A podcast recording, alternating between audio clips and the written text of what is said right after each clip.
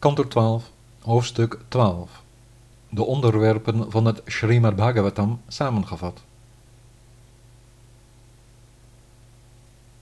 Sutta zei: Met mijn eerbetuigingen voor Heer Krishna, voor de Schepper, voor de Brahmanen en voor het Allerhoogste van het Dharma, zal ik nu de eeuwige aard der religie bespreken in termen van de onderwerpen besproken in het Bhagavatam.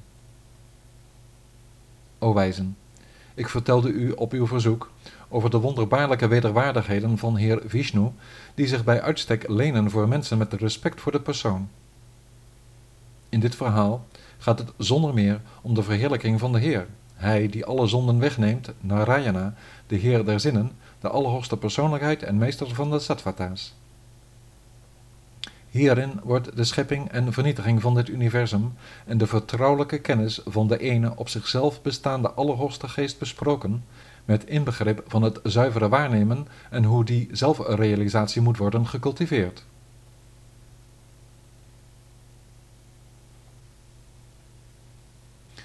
Bhakti Yoga en de verzaking die erbij hoort, wordt uitvoerig besproken, evenals de geschiedenis van Narada en het verhaal van Pariksit dat beschrijft hoe de wijze onder de koningen vast tot de dood erop volgt vanwege een vloek van de zoon van een wijze waarbij hij een gesprek had met Shuka, de beste der Brahmanen.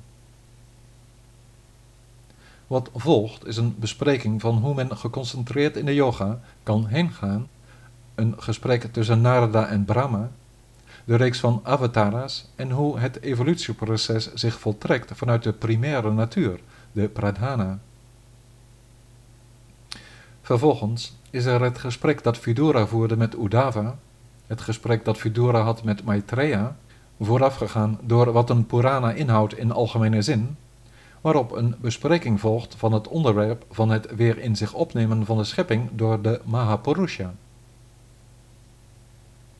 Wat volgt is de schepping zoals die plaatsvindt vanuit de geaardheden van de materiële natuur en de totstandkoming van de zeven afgeleiden die ontstaan met de evolutie van het ei van het universum waaruit zich de universele gedaante van de Heer ontwikkelt.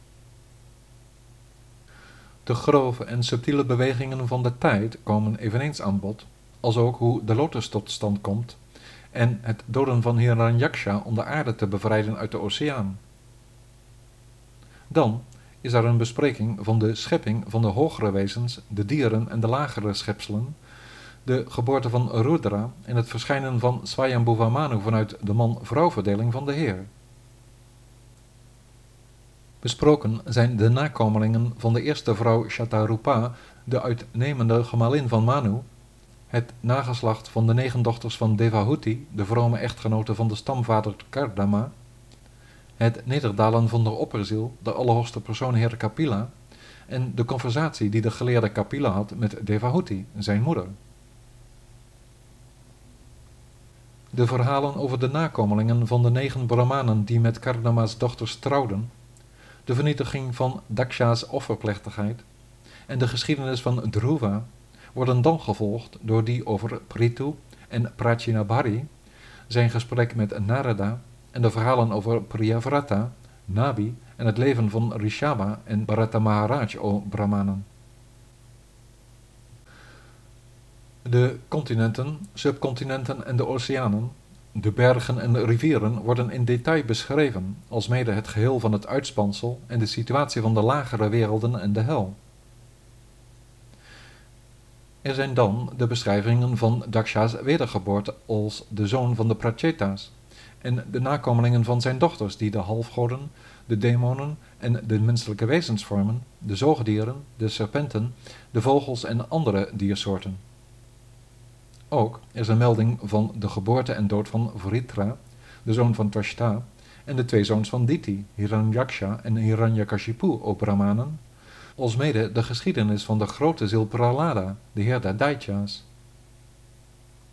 De regeerperioden van de Manus worden tot in detail beschreven, de verlossing van de koning der olifanten Gajendra en de avatars van Heer Vishnu voor iedere periode van Manu, zoals Ayashirsha, Nishima Vamana, Matsya en de nederdaling van Kurma om het karnen door de bewoners van de hemel te ondersteunen van de nectar uit de melkoceaan. Dan is er een verslag van de grote oorlog tussen de demonen en de goden, als ook van de opeenvolging van de dynastieën der koningen, die van de grote ziel Sujumna en de geboorte van Ikshvaku en zijn dynastie.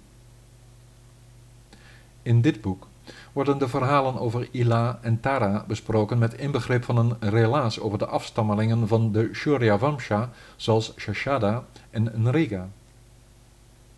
Dan zijn er de verhalen over Sukanya, de dochter van Sharyati, de intelligente Kakuchta, Mandata, Saubhari, Sagara en Katvanga. De handelingen van heer Ramachandra de koning van Koshala, die alle zonden verdrijven, komen aan de orde, Nimi, die zijn materiële lichaam opgaf, en ook het verschijnen van de nakomelingen van koning Janaka.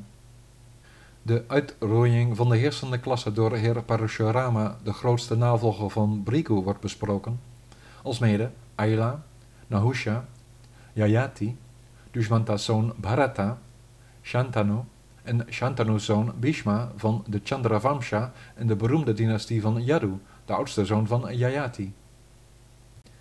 Het is de dynastie waarin de opperheer die we kennen als Krishna, de meester van het universum, nederdaalde in het huis van Vasudeva. Vervolgens wordt zijn geboorte beschreven en hoe hij opgroeide in Gokula. Daarop worden zijn talloze wapenfeiten verheerlijkt hoe hij de melk samen met de levensadem wegzoog uit de Putana, hoe hij als een kind de kar kapot maakte en Trinavarta eronder kreeg, hij Baka, Vatsa en Aga doodde, en hoe hij te werk ging met Brahma, die de kalveren en jongens had verborgen, hoe hij met zijn kameraden een einde maakte aan Denuka en Pralamba, en hoe hij hen, de Gopa's, redde uit een bosbrand die hen had ingesloten. Er is het verhaal over het temmen van de slang Kalia, de tevredenheid van de onfeilbare over de geloften in acht genomen door de jonge gopis, de genade voor de spijtige vrouwen van de Brahmanen die een offer brachten, het optellen van de berg Govardhana, de aanbidding en het rituele baden daarop uitgevoerd door Indra en Surabi, Krishna's nachtelijke spel en vermaak met de gopis, het redden van Nanda Maharaj uit de bek van een groot serpent, en het doden van de dwaze Shankarchuda, Arishta en Keshi. Er is de beschrijving van Akrura die arriveert en het eropvolgende vertrek van Rama en Krishna, de treurnis van de vrouwen van Vraja en de rondgang van de heren in Mathura. Het doden van de olifant Kuvalayapida, van de worstelaars Mushtika en Chanura en van Kamsa en anderen wordt besproken, als ook het weer terughalen van de zoon van Sandipani, de guru. Verblijvend in Mathura, in het gezelschap van Udava en Balarama Obrahmanen, was er het spel en vermaak van de Heer om de kring der Yarus te behagen. Daarop volgen de verhalen over de vele malen herhaalde vernietiging van de troepen die door Jarasandha werden bijeengebracht, de grondvesting van Dwaraka en het doden van de koning der barbaren. Deze worden gevolgd door beschrijvingen van de ontvoering van Rukmini, waarbij de heer zijn rivalen in de strijd versloeg, en het verwerven van de Parijata-boom en de Sudharma-zaal uit de hemel van de halfgoden van Indra. Het ter dood brengen van de meester van Prakyotishapura en het wegbrengen van de jonge maagden komt ter sprake met daarop volgend het afgedongen gapen van Shiva in de slag met Bana en het afsnijden van Bana's armen. Het Bhagavatam bespreekt tevens de macht en de dood van Panchajana, Shambhara, Pitha, Mura, Dvivida, de koning van Chedi, Shalva, de dwaze Dantavakra en anderen, hoe de Pandava's voor Krishna de directe aanleiding vormden om de last van de aarde weg te nemen, en hoe het afbranden van Varanasi tot stand kwam. Er is het verhaal van het terugtrekken van zijn eigen familie onder het voorwendsel van de vloek van de Brahmanen en de schitterende conversatie die Vasudeva's zoon had met Udava, waarin de wetenschap van het ware zelf zijn volle uitdrukking vond met het vaststellen van het dharma. Vervolgens wordt zijn verzaken van de wereld der sterfelijke zielen bij machten van zijn eigen mystieke vermogen besproken.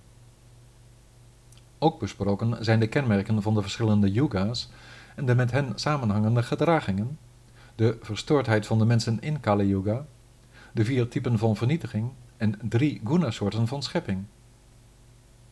Ten slotte is er een verslag over Vishnurata Parikshit, de intelligente vrome koning die zijn lichaam moest opgeven, het verhaal over hoe de ziener Vyasa en anderen de verschillende takken van de Veda overdroeg, de vrome geschiedenis van Markandeya en een beschrijving van de samenstelling van de universele gedaante van de Mahapurusha, alsmede de regeling van de tijd in relatie tot de zon, het zelf van het universum. Aldus werd door mij, o beste der Brahmanen, hier alles besproken waar u om vroeg. Daarmee heb ik het geheel van de handelingen geprezen van de lila-avatars van de Heer. Als men valt, struikelt, zich bezeert of niest en dan spontaan hardop uitroept Haraya Namaha, eerbetuigingen aan Hari, raakt men bevrijd van alle terugslagen van de zonde. Van personen die de Allerhoogste Heer prijzen en vernemen over de macht van de onbegrensde, wordt al de kwaadheid die het hart binnendringt, geheel weggewassen, precies zoals de zon de duisternis wegneemt of een sterke wind de wolken verdrijft. Valse, zinledige, loze woorden zijn al die discussies waarin niet de Allerhoogste Heer in het voorbije wordt besproken. Alleen die verhalen zijn waar, zijn gunstig en verdienstelijk, die de kwaliteiten van de fortuinlijke als conclusie hebben. Die woorden zijn aangenaam, aantrekkelijk en steeds weer nieuw, die de heerlijkheden van Uttama Shloka, hij die geprezen wordt in de verzen, bezingen. Voor de geest houden ze een onophoudelijke grote viering in, die voor iedereen de zee van ellende doet opdrogen. Een gebruik van kleurrijke woorden, die nimmer de heerlijkheden van de Heer beschrijven die het ganse universum heiligen, is te vergelijken met een bedevaartsoord voor kraaien en wordt nimmer gevolgd door de zwaangelijke zuivere heilige toegewijden die enkel aan Achyuta denken. Die creatie van woorden, die de revolutie afkondigt over de zonden van de mensen en waarin, hoewel onvolkomen van samenstelling, ieder vers verwijst naar de namen en de heerlijkheden van de Heer zonder beperkingen, wordt gehoord, bezongen en aanvaard door hen die gezuiverd en oprecht zijn. Zelfs als men vrij van materiële motieven onderneemt, ziet geestelijke kennis, die is verstoken van de liefde van de onfeilbare, er eigenlijk niet goed uit. Wat voor zin heeft altijd stressvolle vruchtdragende arbeid, zelfs perfect uitgevoerd, als die niet wordt opgedragen aan de Heer? De grote inspanning met het boetvaardig en schriftgetrouw verrichten van plichten en zo meer in het Varnashrama systeem leidt slechts tot een goede naam en wilde.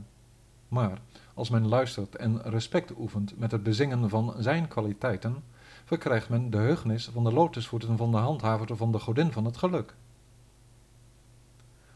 De heugnis van Heer Krishna's lotusvoeten doet al het ongunstige teniet en leidt tot het grootste geluk. Verbonden in kennis, wijsheid en onthechting, komt men met toewijding voor de opperziel tot zuivering van het hart. U allen, o hoogst eminente Brahmanen, bent zo gelukkig uw stabiliteit gevonden te hebben met een vaste plaats voor Narayana, de oorspronkelijke ziel en godheid van allen, in uw hart. Wees met die liefde voor de Heer van de hemel voorbij wie er geen andere te vinden is, onophoudelijk van aanbidding.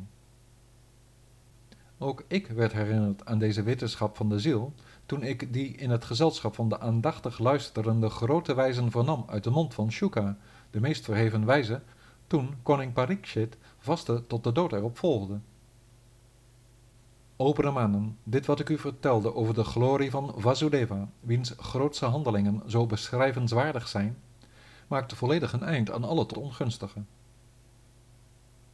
Iemand die met constante aandacht iedere yama en iedere kshana met geloof anderen doet luisteren of zelf trouw luistert naar slechts een enkel vers of zelfs maar een half vers, een enkele versregel of zelfs maar een halve regel, zuivert daarmee zeker zijn ziel.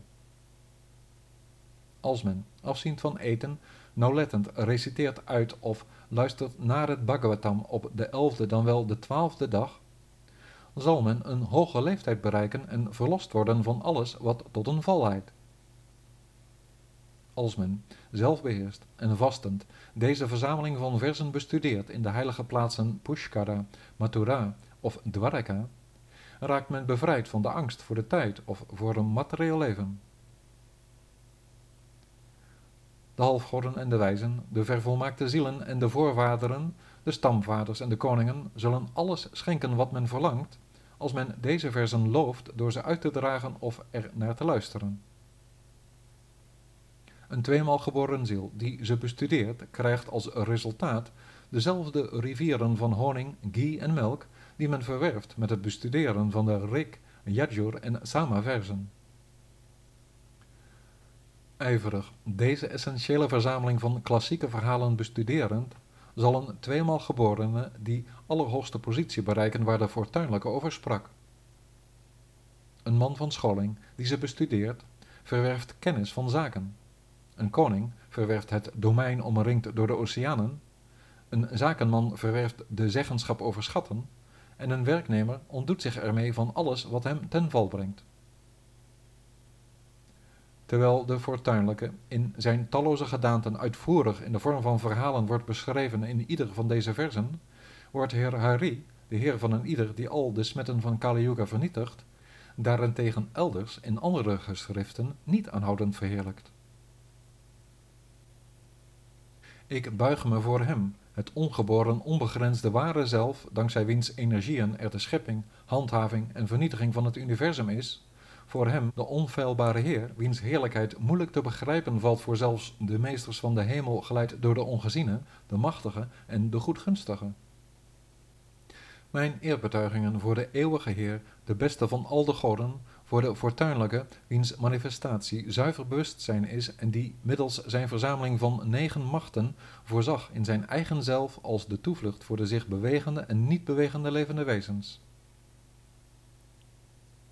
Ik buig me voor hem, de zoon van Vyasa, die al het ongunstige verslaat. Hij, die aangetrokken in zijn hart door de aangename wederwaardigheden van de onoverwinnelijke Heer, in ontkenning echter van ieder ander soort van bewustzijn, zo genadevol was zijn solitaire geluk op te geven en de Bhagavata Purana, het licht van de werkelijkheid betreffende zijn handelingen, te openbaren.